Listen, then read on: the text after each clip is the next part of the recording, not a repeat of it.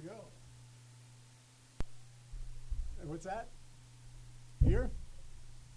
Turn. Two. Okay, right there. Are we good now? Are we good? Do I need more? Yeah? Awesome. Okay. Uh, welcome, everybody. Thank you very much. This is the council. We are starting the council right now. I am your host, Charlie Pacello, and we're just waiting for this one camera here to get going and start. Um, good afternoon, and welcome to the council. I'm your host, Charlie Pacello, and we've got an exciting show today. I just want to make a quick uh, thank you to Remax Alliance. Remax Alliance is the sponsor of our show.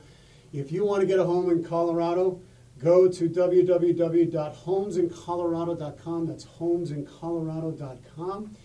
And they will, they're, they're fantastic. The guys there are amazing. They will, they're the number one in Colorado for homes. And if you need to sell or buy a home, go to Remax Alliance and they will take care of you. I know them personally. You can say I sent you and uh, they'll take care of you. So, Remax Alliance, thank you so much. And I also want to thank KUHSdenver.com. Uh, we're broadcasting internationally, nationally, locally. We're providing the best music, the best shows all over the country. And thank you so much for your support. And thank you, KUHS Denver, for allowing me the opportunity to host this show.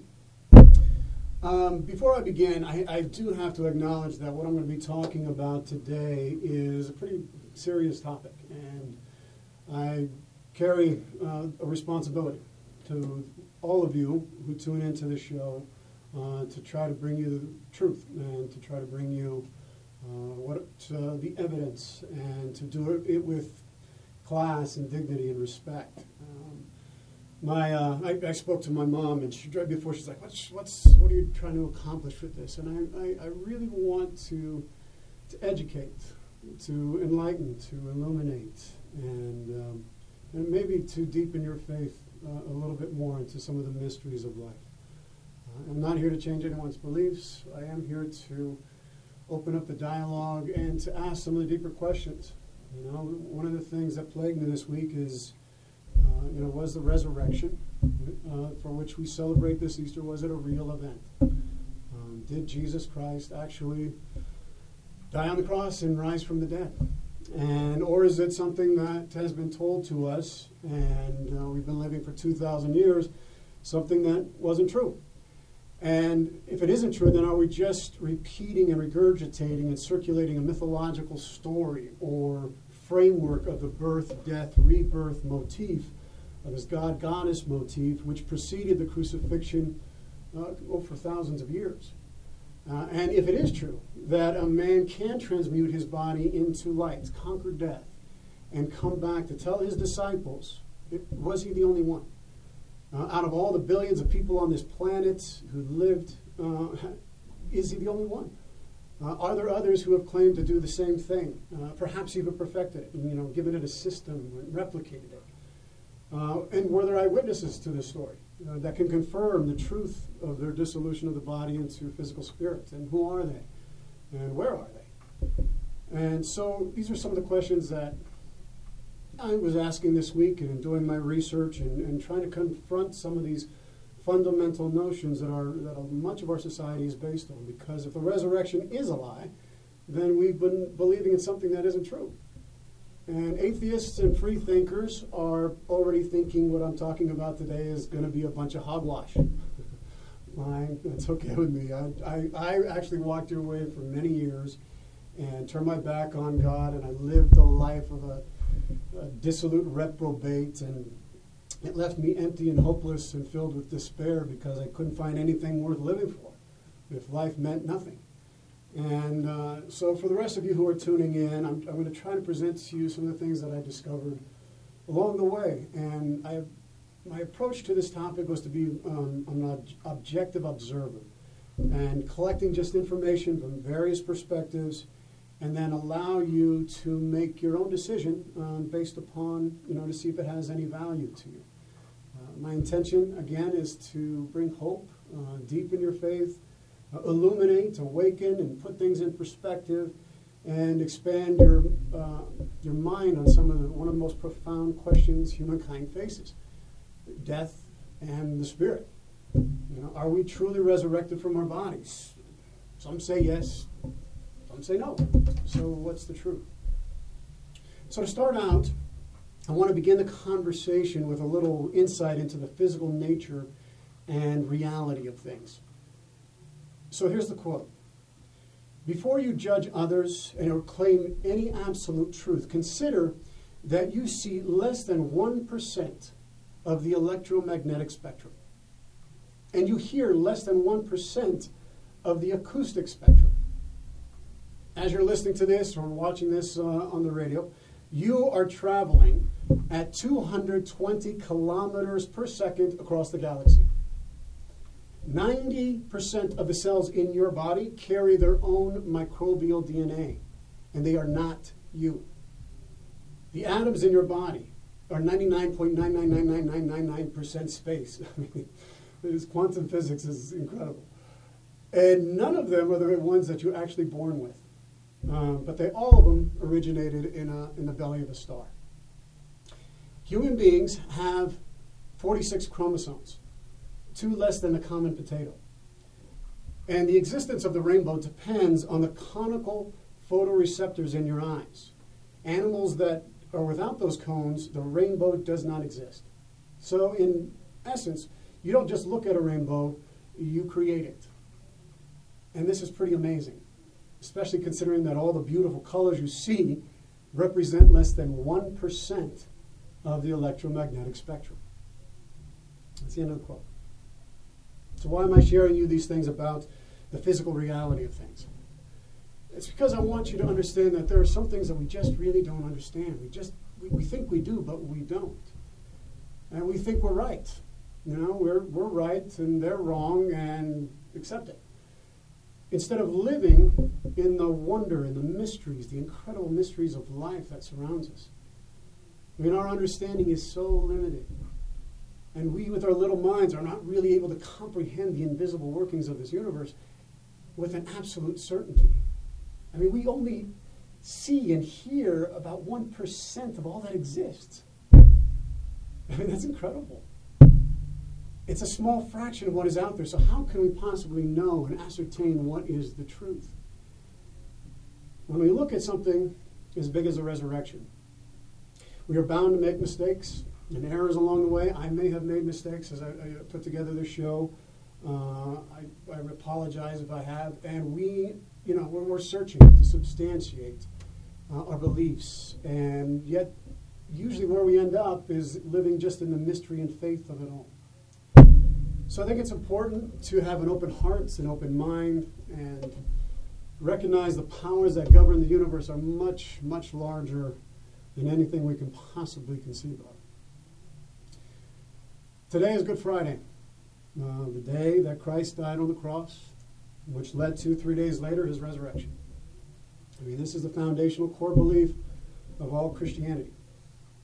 And if the resurrection is a hoax or is a myth, is founded on a lie, then billions of people, a lot of people have organized their entire life around an error. So, what's the truth? What I'm going to do is I'm going to present before Jesus, Jesus, and after Jesus. That's pretty much the outline. And I'm going to present different perspectives on the origins of the Easter uh, from our pagan roots. And then I'm going to go to a defense of Jesus' resurrection by scholars who tested it uh, against the facts identified in the New Testament, present the other side, and then present the case that possibly others after Christ have done the similar or same thing. All of this, again, is for you to determine on your own. And this is just what I've found. And I leave it for you to decide if resurrection or the rainbow body uh, is a myth, is a story, or an actual human event that very spiritual people can take. The Easter holiday is a festival. it's celebrated by millions. It celebrates the resurrection of Jesus. It's also the day that children run around and waiting for the Easter bunny to arrive. They go Easter egg hunting, and it's a joyous occasion for everybody. Easter ends up, turns out, it's a, a movable feast. It corresponds to the first Sunday following the full moon after the March equinox. And it occurs on different dates uh, all around the world since different churches, the Orthodox and the Roman Catholic, move it based upon the calendars that they use. One uses the Gregorian calendar, and the other uses the Julian calendar. calendar. Go figure. So, what are the pagan roots of Easter? What are the origins of the customs and traditions that we celebrate? Most historians, including biblical scholars, agree that Easter was originally a pagan festival.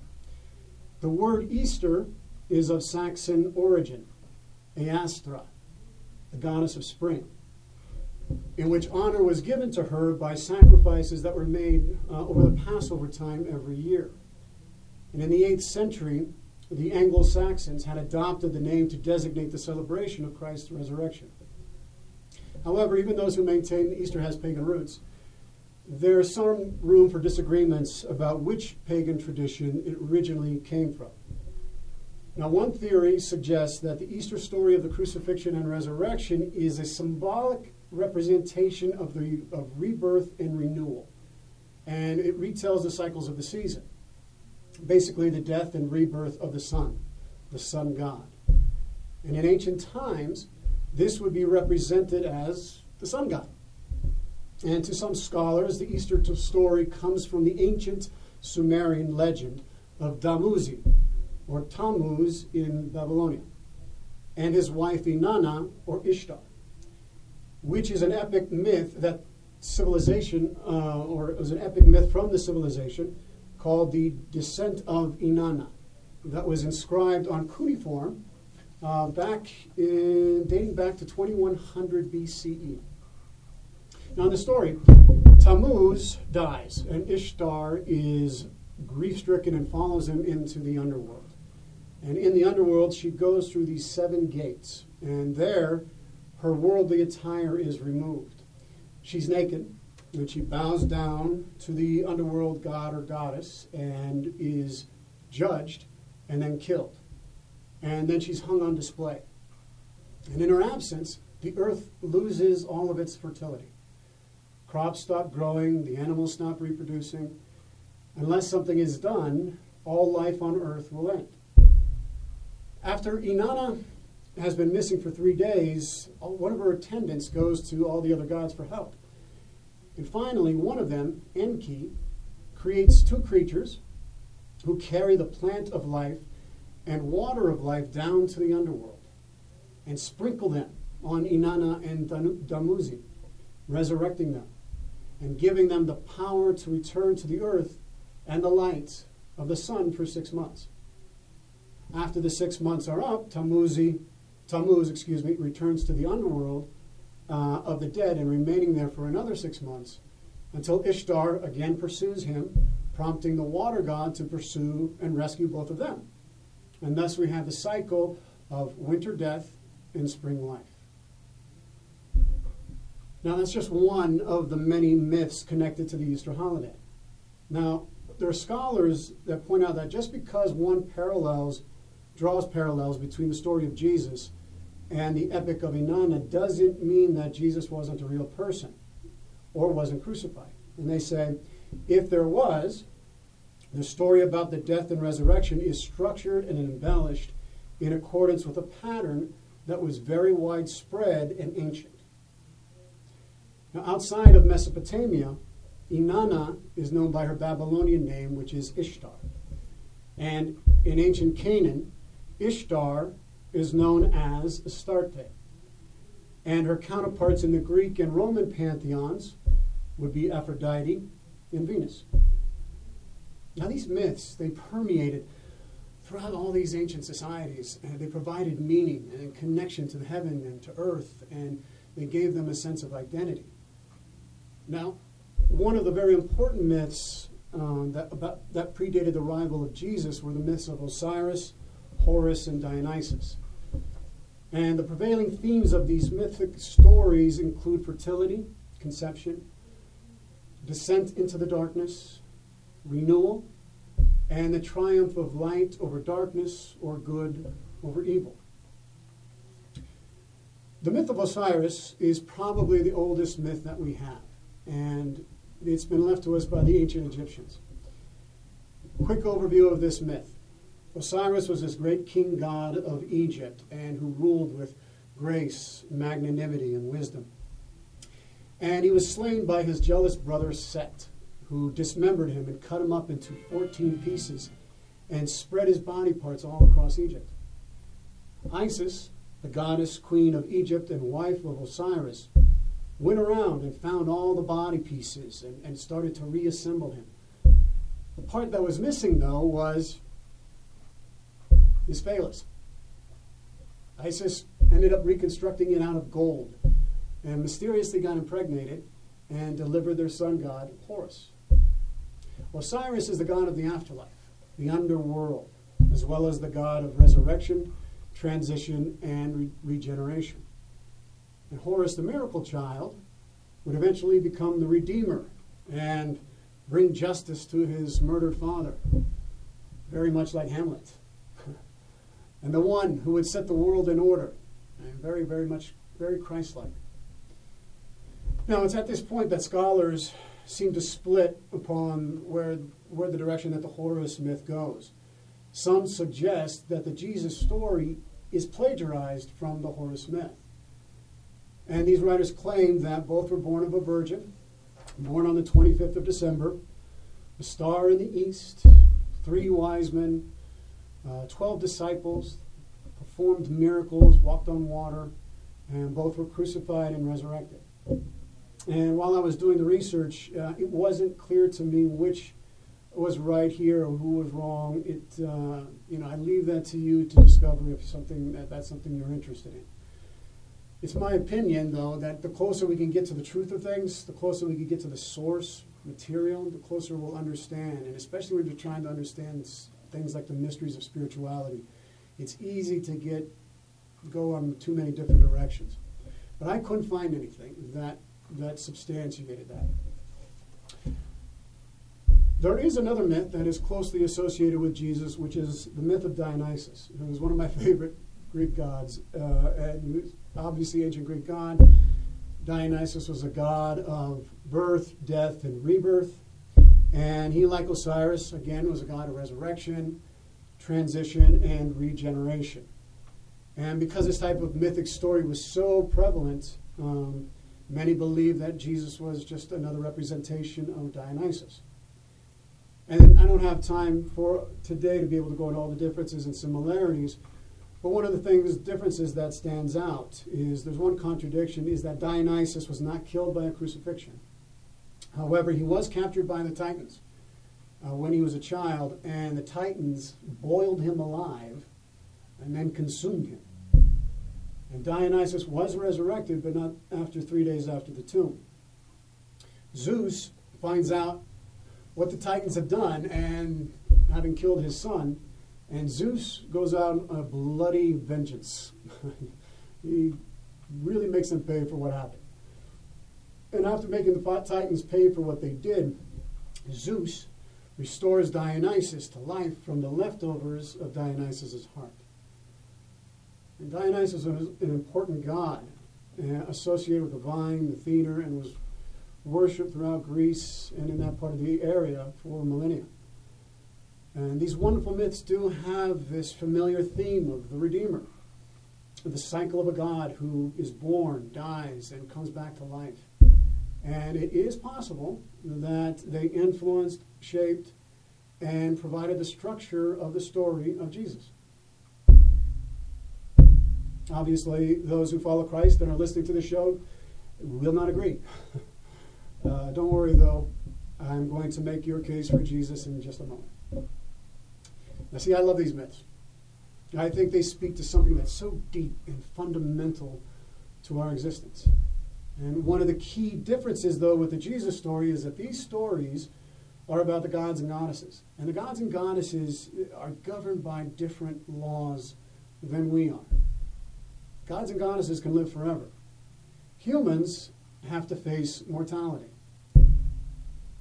Myths are very important, and we'll go deeper into them on another show. But suffice it to say, myths are sacred stories that are set in a time and place that's outside of history. They describe in fictional form the fundamental truths of life and of nature.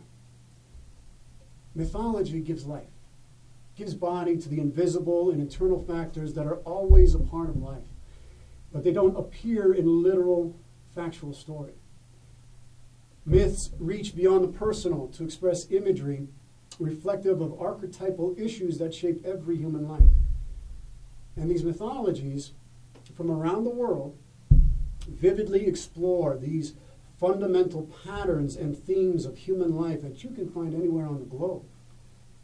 And because they are so far reaching and descriptive of these universal paths and ways in which human life plays itself out, myths can be an indispensable guide in our own self understanding. So, how can we use these myths? We are constantly going through in our own lives the cycle of birth, death, and rebirth. We lose a loved one, and we feel the loss of that. And we go through a dying phase, a mourning phase. A beloved that we were deeply in love with that we lose. Uh, there's a death that occurs. And after some time has passed, there's a period of resurrection. When we suddenly come back to life, we feel reborn. And after this period of mourning and being in the underworld, this newness comes, this vitality, and spring comes, and aliveness returns. And these mythological stories help us to connect on a soulful level to help us navigate through these difficult times, to clue us that we will be resurrected again in our own lives. So, mythology and myths are extraordinary valuable. I've gone on a little tangent here. I, I want to go back to the history of Easter. Another related perspective of the pagan origins of Easter is that rather than being a representation of the story of Ishtar, Easter was originally a celebration of Eostre, the goddess of spring, otherwise known as Ostara. She was one of the most revered, one of the most revered aspects of this ancient practice was the spirit of renewal, celebration, the sun coming out. I mean, this was celebrated at the spring equinox, and Ostara marked the day when light is equal to the darkness, the light continues to grow, and the bringer of light after a long, dark winter. The goddess was depicted with a hare, an animal that heralds the arrival of spring as well as the fertility of the season. Hares reproduce. And one of the most widely practiced customs that have come down to us is the symbol of the rabbit and the egg. In spring has always symbolized fertility, renewal, regeneration. And in German mythology, Ostara healed a wounded bird and she changed it into a hare. Somehow the hare was still able to was still partially a bird, and the hare showed its gratitude for, sa- for being saved by laying eggs as gifts. And the egg was a symbol of fertility and renewed life for all these civilizations in the ancient world. And when this custom was adopted by the Christian tradition, the giving of the egg, it celebrates new life. It became a remembering of Jesus dying on the cross, rising from the dead, basically that life could win over death. And when the egg was cracked open, it stands for the empty tomb. So we have all these, much has come down to us from these pagan traditions that have added and uh, augmented, accentuated our Easter celebrations. And it's all associated with spring, renewal, resurrection, regeneration. But the point of Easter is the resurrection. And so that's what I want to focus on now. Was it a real event? To Christians all over the world, you bet it is. this is this is the cornerstone of their belief. And many scholars, Christian and non-Christian, have made the case for Jesus based upon the testimonials, testimony in the Gospels. And I'll let you decide based on the evidence presented by them. We have to acknowledge that Christianity exists today as the world's largest religion. Obviously, something happened significantly, something happened after the tomb. Either Jesus didn't really die on the cross, or the resurrection was a conspiracy, or the disciples were hallucinating, or it really happened. So is Jesus really dead? One of the places to find out is in the reports of non Christian historians from around the time that Jesus lived. And these historians mention the name of Jesus, a man named Jesus. These are Roman historians. One historian was named Josephus, who lived from 37 of the Common Era to 100 of the Common Era, and he wrote At this time there appeared Jesus, a wise man, for he was a doer of amazing deeds. When Pilate condemned him to the cross, the leading men among us, having accused him, those who loved him did not cease to do so. End quote. Another historian, Tacitus, wrote, quote, Christus, from whom the name had its origins, suffered the extreme penalty at the hands of our procurator, Pontius Pilate. End quote. So there's no denial there was a death. A man named Jesus was dead. Yet was it a conspiracy? Was it uh, was the tomb really empty? And the body of Jesus was taken by Joseph of Arimathea, who was a member of the Sanhedrin Council, and he was a rock star at the time. He was very well known, very well known member, respected member of the council. And he must have been a real person.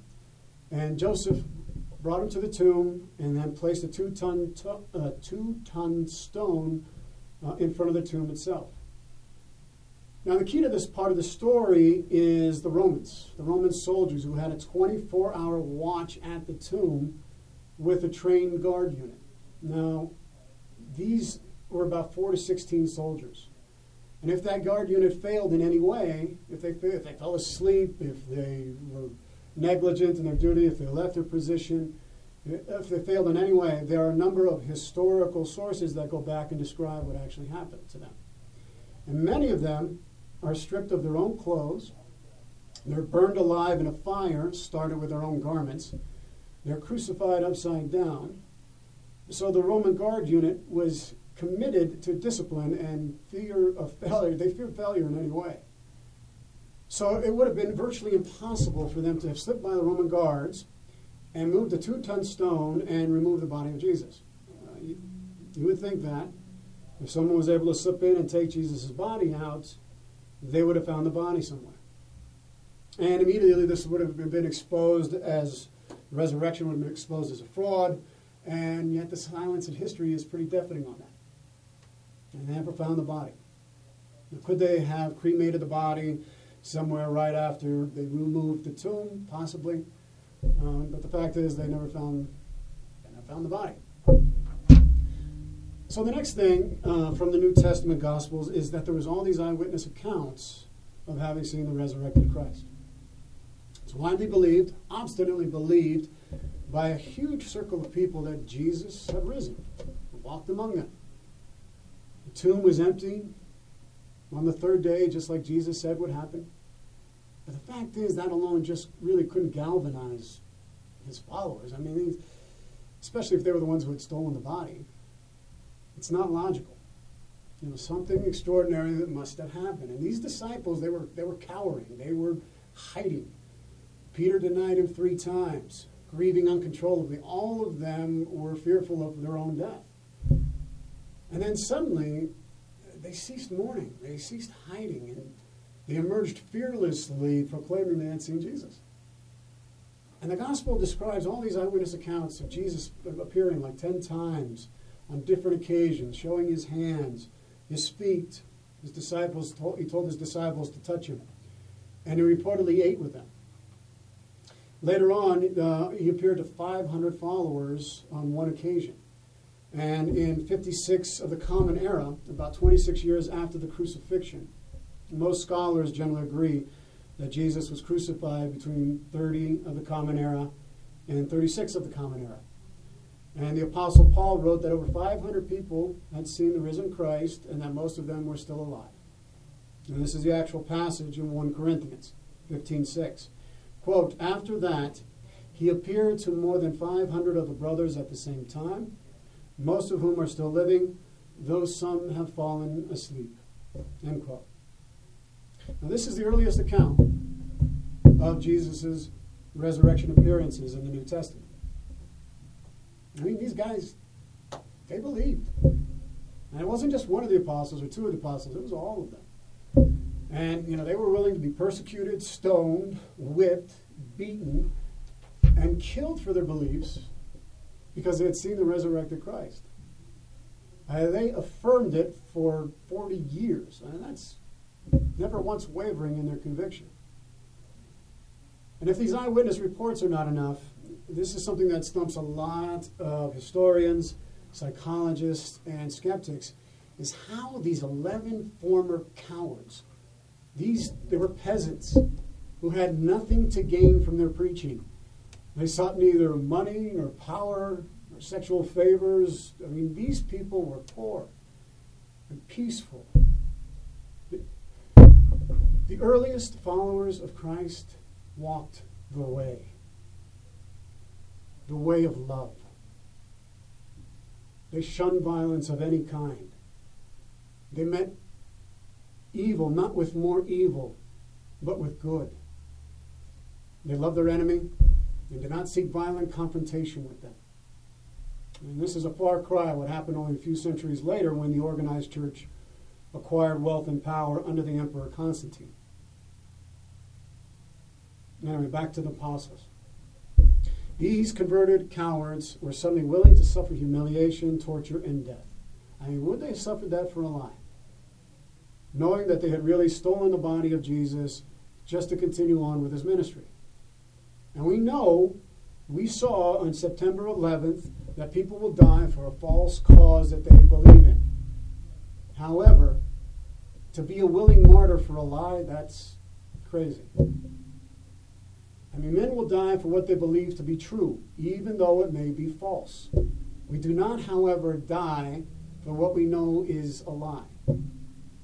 Jesus' disciples behaved in a manner that they believed with conviction their leader was alive. No one has been adequately been able to explain why they would be willing to die for a known lie. Uh, and these have been spineless peasants. Uh, all right, let's just say that for instance, that they all lied and conspired to, about Jesus, that everything was a fabrication. Could they keep that same story without deviating for 40 years, going on for decades, without someone breaking the silence and for money or position? I mean, those who lie don't stick for personal gain, don't stick together for very long, especially when there's hardship. And when the hardship decreases the benefits, what's the motivation for keep on for to can keep on going? And one could say that it was the promise of heaven. And maybe that was their motivation. They didn't have anything else to live for in this life. And nonetheless, I'm not sure that I could go through something with absolute conviction if I knew that what I was preaching was a lie, that it wasn't true. So, anyway, these disciples were consistent to the end. And now we have an, an example in American history, modern American history, where very powerful men in our government lied to cover up a scandal, Watergate.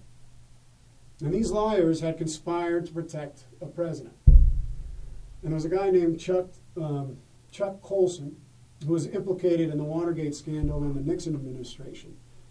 And he pointed out the difficulty of several people maintaining a lie for an extended period of time. During Watergate, there were 12 of the most powerful men in our government embroiled in the affair.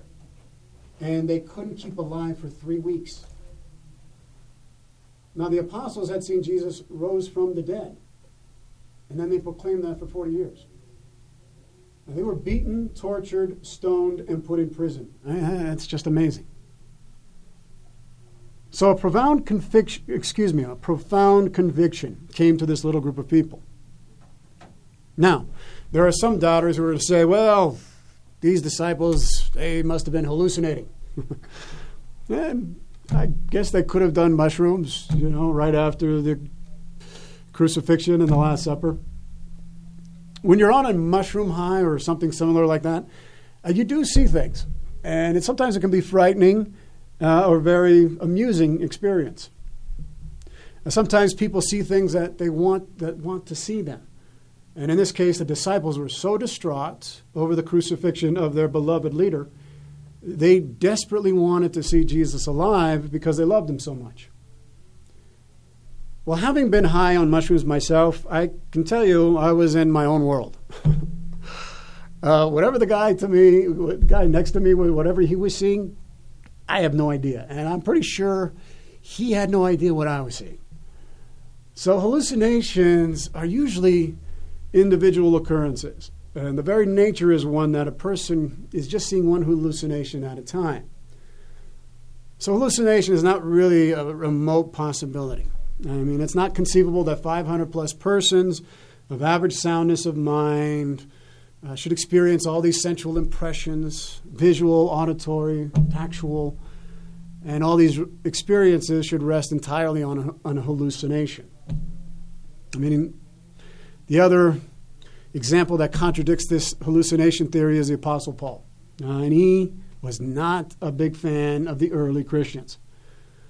Actually, he persecuted them for blasphemy. He followed the law to the T. And he brutally murdered men, women, and children just for their belief in the resurrected Christ. And his sudden conversion on the road to Damascus is inexplicable. And that was his own testimony that he had seen Jesus resurrected. So, the last big question we have on this is why did Christianity win? Why did this tiny, little, insignificant movement in Jerusalem was able to prevail over the grip of the Jewish establishment and eventually the might of Rome, the largest, most powerful empire in the world at that time? Within 20 years, the apostles had threatened and disrupted the church, and in less than 50 years, it began to unsettle the Roman Empire. That's pretty significant. If there wasn't any resurrection, Christianity should have died out a long time ago, probably when Jesus was on the cross. But something profound happened to them. Something so profound that the apostles were able to establish a movement. I mean, just think of the psychological absurdity of this. A little band of defeated cowards cowering in this upper room one day after the crucifixion, afraid for their lives, afraid to die, that they were going to get killed. And then a few days later, they're a company of individuals no persecution could silence. Attempting to attribute that to a fabrication of the resurrection doesn't really make sense. So, according to these scholars that I researched, that I just shared with you, all of this points to the resurrection as being an actual event for the individuals connected to Jesus. Their evidence supports the resurrection, and thus they consider it one of the most astounding events in all of human history. Of course, not everyone believes this, and it's only proper to give them a place here at the table on the council to air their perspective. For those of others' faiths and non believers and atheists, and those who were wrongly and justly persecuted by the church, uh, particularly like the Native Americans and others. Uh, the resurrection of Jesus is just a story. Uh, it did not occur. No one can transmute their physical body into light. He was no Messiah, no Redeemer. He was not the anointed one to bring us salvation. At best, he was a wise man, a good man, a prophet with a beautiful, subtle philosophy of life which can lead to a life of love and joy and peace. But conquer death, please. That's not humanly possible. So, at this point, having heard all the, uh, brought all these different perspectives, I wanted to know if anyone other than Jesus had overcome death. Was he the only one? And what I found out, I think, hopefully, will make you wonder, bring hope to your lives. Now, see, on my journey, I've learned a lot of different things. And what I'm about to share from this lecture that I listened to just really opened me up to so much wonder. Uh, it brought such joy and peace to me, and uh, just what I heard these stories of these other people who were able to overcome death and transmute their bodies into light. Now, there is evidence of others. And I'm, um, some sure I'm just upset. Some of the Christians who are listening to the show right now. What? What are you saying? are you denying Jesus as the Son of God? No, I'm not. We all come from one God, all of us. We are all sons and daughters of God. And what I'm saying is what is written in Luke 17 21. Nor will people say, There it is, or here, here it is, or there it is, because the kingdom of God is within you. End quote. Not only is Jesus the Son of God, but you are all the sons and daughters of God. Regardless of faith, creed, ethnic background, sexual orientation, or anything else that appears to separate us. The light of God is within us all. My explorations have guided me to the East, where spirituality is practiced much differently than what we do in the West. In places like India and Tibet, where Hinduism and Buddhism is rooted, the spiritual technology is focused on the God within and removing all the blocks which prevent us from knowing the self, that within us which connects us to all that is. And this is an old, ancient spiritual technology. The goal is self realization. The external world is merely a reflection of the internal world. To understand the true nature of reality, one must go within, renounce the temptations and distractions of the material world, and cultivate the purification of one's soul through rituals, prayers, chants, bells, singing bowls, forgiveness prayers, and the mindful practice of thinking loving thoughts for oneself and others. And this leads one on the path of enlightenment and perhaps the state of nirvana or perfect peace. Now, there are stories in the East, in particular Tibet. Within the Tibetan Buddhist monk tradition, as well as in India, where a highly advanced spiritual person, people, have apparently been able to attain what is called the rainbow body, a specialized practice which consists of the meditator being able to dissolve his physical elements of their body and mind into light at the time of their death. And these paranormal phenomena have been reported and seen by eyewitnesses and their disciples as having actually occurred. And these witnesses, these individuals, dissolve their body into light. The rainbow light that is seen at the time of their death is a manifest symbol of the energies of clear white light the Master has successfully dissolved his physical elements into. See, Tibetan spiritual traditions see the world differently. The world and our planet is not a lifeless, inanimate object, but sacred and alive. The five elements of earth, fire, water, air, and space are more than just natural resources. They're considered to be fundamental aspects of a living universe. And they are all aspects of a universal consciousness which we are connected to by that which brought the world into existence. And the rainbow body phenomenon obviously is an advanced spiritual practice, and a Catholic priest by the name of Father Francis V. Tiso set out to understand what this was all about. He did an in depth study, went to Tibet to investigate the evidence, interviewed the eyewitnesses, and reported back what he found. And he was asked to conduct this research by a Benedictine monk, David Steindl-Rast whose intention was to corroborate these claims, accumulate data about the rainbow body, and look at its broader implications. Brother David and Father Francis were able to receive grants to support their research from the American Academy of Religion, the American Philosophical Society, and the Institute of Noetic Sciences.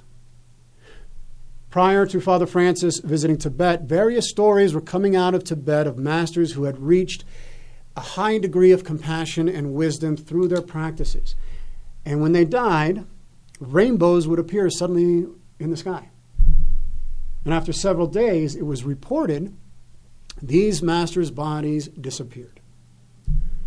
Sometimes fragments of bones, fingernails, or hair were left, and sometimes nothing remained. And these stories reminded them of the resurrected Jesus Christ, the embodiment of love, compassion, and selflessness. When Jesus died, his body was never found.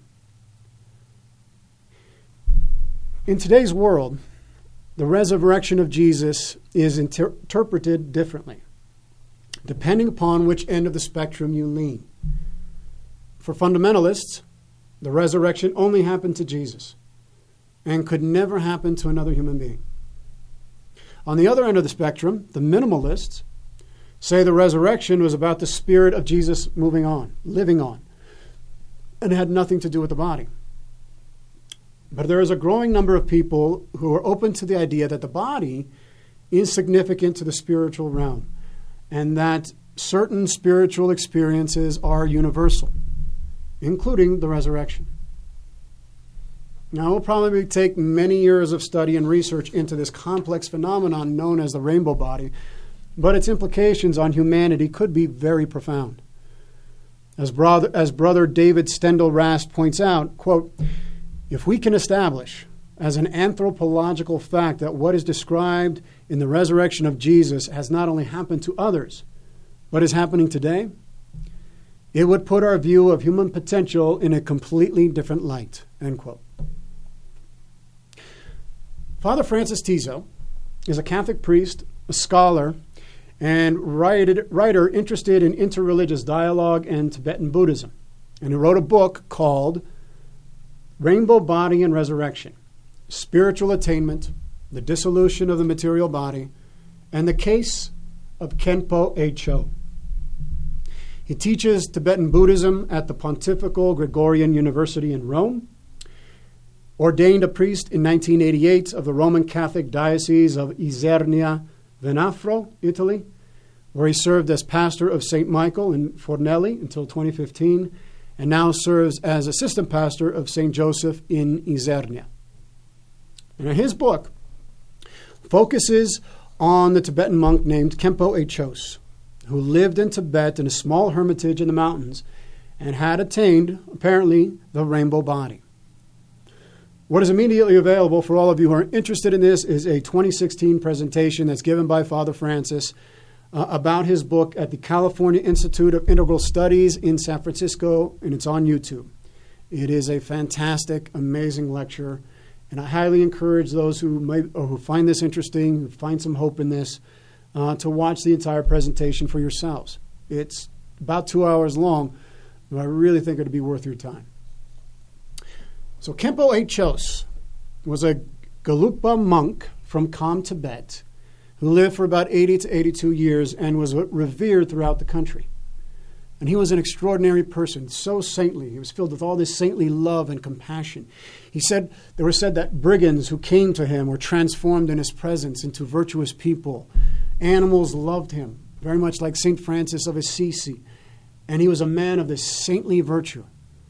And Tiso observed, quote, everyone mentioned his faithfulness to his vows, his purity of life, and how he often spoke of the importance of cultivating compassion.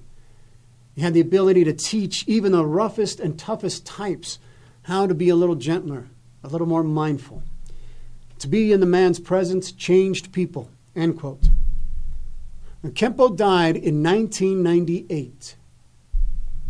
When Father Francis went to investigate, he was able to locate the village of Kham in a remote area of Tibet where the hermitage of Khenpo was situated. And he interviewed a number of people from the village. And one of them was the head of the monastery, the Rinpoche, who spoke about the Khenpo with brotherly love and affection. I mean, the Khenpo was a dear, dear friend. It's important to note in Buddhist and Hindu teachings, they speak about a light body, a subtle body, but not necessarily the attainment of the rainbow body. That's very unique, and it's not a normal part of the practices of most Buddhists or most monks. Now, Khenpo's hermitage was located high up in the Himalayas. And the Khenpo would sleep in the lotus position. He would not lie down. He would be in meditation, study, and his disciples were around him all the time. And when he was about ready to die, his disciples came to him. Tiso interviewed, Father Tiso interviewed Lama Norta, a nephew of Khenpo, Lama Sonam Gyamto, a young disciple, and Lama A. Chos, a Dharma friend of the Khenpo. They described a rainbow appeared directly above his hut just a few days before he died. They watched the Khenpo breathe his last breath, dying on his right side. And there was nothing wrong with him. He wasn't sick or suffering, and he was reciting the mantra, Om Mani Padme Hum, over and over. The eyewitnesses say when his breathing stopped, his face changed. Within moments of his death, they saw his flesh become pinkish like a child. It had this luminous quality to it, and the wrinkles disappeared. One said it turned a brilliant white. All of them said it began to shine. Immediately, they sent runners 50 miles to the Dharma brother of the Khenpos, Achos, and asked him, What do we, what do, we do? And he recommended cover the body with a cloth in yellow robe, the type all Gelug monks wear. Venerate the body, say prayers over it, mantras, rituals, and in eight days you will see what you need to see. Just make sure not to interrupt the process. Basically, don't touch the body. What they noticed as the days passed was that the body started to shrink, it was diminishing. And they maintained that they could see through the robe in the body, through the robe, that his body and his bones were shrinking. And they saw all kinds of rainbows in different shapes triangle rainbows, rainbows that were straight up and down, a sphere that came up over the house, a sphere of light that could be seen from a long distance and was witnessed by others in the village. They could see this sphere of light not only for, for them, or not only by near the hermitage, but people also reported this from a great distance.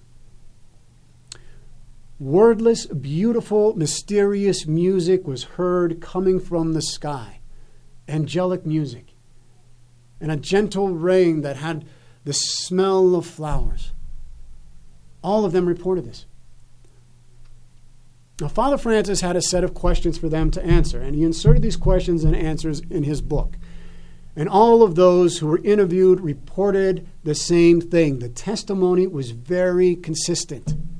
The rainbows, the sphere of light, the mysterious music from the sky, the smell of flowers, and then, after seven days, the monks removed the yellow cloth, and no body remained. The Lama Norta and a few other individuals claim that after the death, the Khenpo visited them in visions and dreams. So here is a modern case where a pious, saintly Buddhist monk had been able to transform his physical material body and dissolve it into light. And this research is clearly controversial because it confronts us with a reevaluation of the age old questions of death, the immortality of the soul, and reincarnation. And in addition, this research suggests that the resurrection of Jesus Christ was not an isolated case, but one of many, and suggests that it, this may be possible for human beings. So, why did Father Francis take on this research when Brother David, the Benedictine monk, asked him? Well, Father Tiso has had not only studied 10 different languages, including Tibetan, but he is also familiar with the Tibetan culture. And the opportunity to explore the phenomenon of the rainbow body and a possible connection to the resurrection of Jesus excited his interest. And so he willingly agreed to the project. Interestingly, the Vatican, back in 1966, wanted to learn from the Zen Buddhist masters because there was skepticism among the many scholars about the resurrection. That it was just a subjective experience of the disciples, it was not an actual event. What the Vatican and others wanted to know was if the human being had the capacity to achieve this result. If so, there had to be something in our human experience that can confirm or deny such an event. Resurrection corresponds to light involved. There's a dissolution into light, and matter is converted into energy. Thus, the rainbow body is possibly another way that the resurrection can occur a transmutation of the body into light. Now, these things are by their nature very difficult to verify or falsify, and a lot of it depends upon the cultural sensibilities of the people. It's important to understand the values, culture, and spiritual practices within which the phenomenon is embedded. And this understanding can lead to an expansion of our awareness, our consciousness, and our potential as human beings. During this lecture, Father Francis brought up a really interesting connection between the Christian communities and the Buddhist communities that go all the way back 1,200 years ago to around 780 of the Common Era. In that Central Asian region, which includes Tibet and China, there exists in the historical documents from that region the interchange and exchange of concepts and ideas between many of the monastic communities living there. Conversations were happening between these monastic sects, Buddhist sects and Christian sects. Uh, in the, they were in China, and uh, this would have a profound impact on them both and their understandings of spirituality. The Buddhists ended up taking the risks that was very articulated in the Christian thought, but not fully developed yet in the Buddhist thought. And that was two things, and this all comes from the lecture. One, the physical body undergoing paranormal transformation, which we would call the resurrection. And two, the actual eschatological goal or purpose for the entire cosmic process. What was considered by the Buddhists was that maybe rather than a karma driven universe, let me say that again a karma driven universe where everything was driven by the laws of cause and effect, and those consequences weighed down the consciousness of humanity and all was influenced by the good and bad choices that we made in our lifetime, which got passed down the generations. Perhaps it was a gnosis driven universe where humanity and the universe are seeking, are seeking a cognitive realization, a gnosis, and the universe is seeking liberation from itself.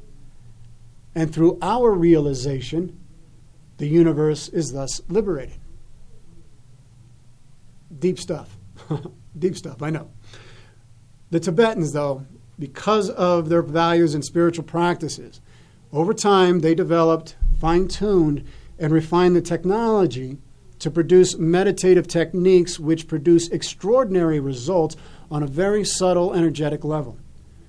And inspired by what they learned, studied, and heard from all these various groups, these spiritual groups, the Manichaeans, the Muslims, the Hindus, and the Christians inhabiting this Central Asian region, they integrated these teachings and they moved the concept forward. And this particular sect of the Tibetan Buddhist tradition, as a consequence, have reported, recorded, and documented numerous cases of this paranormal event of attainment of the rainbow body. Ironically, most, most Buddhists wouldn't even understand these practices. It's so unusual. And Lama A. Chos says it takes about 60 years of intensive practice to achieve this attainment. So it's really a lifelong retreat. Now, we have something similar in the Christian tradition as well. Highly advanced saints in the Catholic and Orthodox tradition tend to move in the direction of incorruption, where the body doesn't decay. And I had the privilege uh, of witnessing this with my own eyes when I was in Lebanon last year and visited the tomb of a venerated saint, Saint Stephen. And he died in the early 1900s, and his body is the same as it was when, it, when he passed away. And it has not decomposed. And it is encased in an open sarcophagus behind a window uh, for uh, everyone to see. And I even took a picture of this to show others who would doubt uh, the credulity of what I was saying. I mean, it gave me chills just to see this with my own eyes. It is a verified miracle. Just like the Tibetan monks believe being able to dissolve their bodies into light, another miracle in another part of the globe. So, to summarize what we've been discussing as we're drawing close to the end of this show, this rainbow body practice, where the practitioner is able to dissolve the coarse aspects of their body and mind into light at the time of their death. It's been witnessed in this part of the world by many, many, many people, hundreds and hundreds of people. And this phenomenon of the rainbow light is witnessed at the time of death, as I described, and is a symbol of the energies of clear white light of the meditator who has successfully dissolved their physical elements back into light. Obviously, it's a very advanced practice. Uh, but it suggests that there is a human potential that may be possible for all human beings. And very often, it's just those who are highly spiritual, highly, uh, usually great saintly beings, highly advanced saints who achieve this. But these are miracles that happen. You have often heard that people see and speak about seeing a halo or seeing light around a very pure or saintly person. You know, someone who embodies holiness, someone who radiates and emanates from them uh, some feeling that can be felt by those closest to them. And we often see the halo, the light of the saints, uh, in great paintings from our past. That, my friends, whether you're consciously aware or not, whether the artist were aware or not, is a depiction of the light within us, the light body. So, what does all this mean for us? The resurrection of Christ, the rainbow body of these sages and monks, and the resurrection of everybody is key, one with the other. What I'm trying to say is what Christ was, we will be. And what is going to happen in our bodies later? Why shouldn't it happen in our hearts now? The rainbow body phenomenon, which I've just described to you today, is going to challenge the notion that we have to wait until the end of time before we rise from the dead. And there are others in the Bible who also defeated death. Enoch, Elijah, Mother Mary, and Moses also ascended. So, what can we do today to speed up the spiritual evolution of our own souls on this most holy of weekends? Obviously, we must maintain some sobriety on this. you know, uh, most of us are not monks or nuns or highly advanced spiritual people uh, or living this saintly life. We've got bills to pay and families to raise, and and uh, but there are certain things that we can do. We can bring in more compassion and love to ourselves, our families, friends, and our communities. We can have more tolerance, more forgiveness, more compassion, more kindliness, more acceptance, more inter religion dialogue so that we can learn from one another. We can deepen our faith and devotion to a spiritual life, whatever that path may be for you. The qualities of conscience and consciousness are what drive are the driving forces of evolution. So my advice is live a good life, do good to others, and good will come back to you. There's a gift that I want to give you before we end today's show. We're a little over. Thank you for staying with me. I really appreciate all of you being here with me. Uh, that came from the video presentation about the rainbow body with Father Francis. It's so wonderful. And towards the end, there was an attendee. It was a Catholic woman who's like, wow, this is a great idea. but how can this idea of the rainbow body be understood by a lay Catholic or Christian person? And Father Francis responded by saying, well, how that during the course of his travels and research in Tibet, he had the opportunity to meet with the Dalai Lama. And he posed the same kind of a question to the Dalai Lama, and the Dalai Lama gave him a very simple practice. He said, What a Catholic or a non Catholic or, or a Christian needs to do is just to sit quietly for a few moments and visualize before you the presence of the Lord. In this case, Jesus Christ. And for those of you who don't follow that, place whoever that figure is before you Mother Mary, Buddha, Kuan Yin, whoever it may be, and use that in this case and visualize before you the presence of the Lord. Visualize Christ before you in his beauty and light, and allow that to come into your heart through faith and devotion. And when you allow it to come into your heart, we want to imagine that this comes out from us to everyone around us. So the idea is breathe in, take a long breath in, and visualize that sphere of light. See the Christ before you, and then take in another deep breath and allow that to come into your heart. And take another deep breath and send that light so you're sharing it. And finally, a long breath in and welcome the gift. And just rest in the present. And you can do that for two minutes every day. It's an example of radical simplicity, but the joy we can feel can be 10 times what we normally feel. So that's our show for today. Uh, we're a little bit over time, but thank you, you know, for being with me. I don't know there may be some out there who may doubt the credibility of this or outside the believability, and you may be right. You know, uh, we all are free to believe what we what we want. You know, part of the mission of the council is to share and spread ideas and concepts, understandings and wisdom from people all over the world and insights, I believe, into under other ways of living, their practices, and cultures can potentially expand and awaken new comprehensions of the mystery of life. Folks, in all these religions, love is the key. Love, love, love is a key. Forgiveness is a key. Compassion is a key. Tolerance is a key. Love's the key.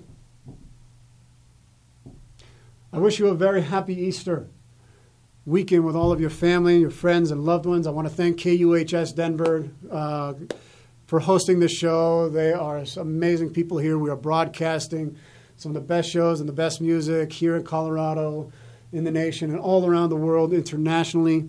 Uh, the audience for this show is growing beyond anything I could ever, ever have imagined. I really am honored and humbled and grateful to all of you who have trusted me and trusted me with this. Uh, thank you, thank you, thank you. I will continue to honor that and try to bring you the best shows uh, I possibly can and, and the best people. Thank you, thank you, thank you. Without the show, couldn't exist. So, council will be back on the air in two weeks. May you all be well. May you all be free of pain and suffering. May you all be whole. I am your host, Charlie Pacello. The council is adjourned. Thank you, folks, and God bless.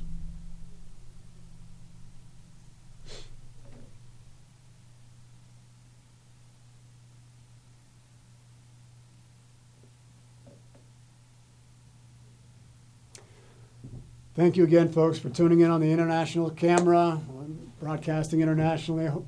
Wishing you all a very happy Easter, a happy holiday weekend. May be filled with many joys and blessings. And we will be back on the air in two weeks for another great show here on the Council on KUHSDenver.com. Broadcasting to you the best music, the best shows, anywhere you can find. God bless everyone.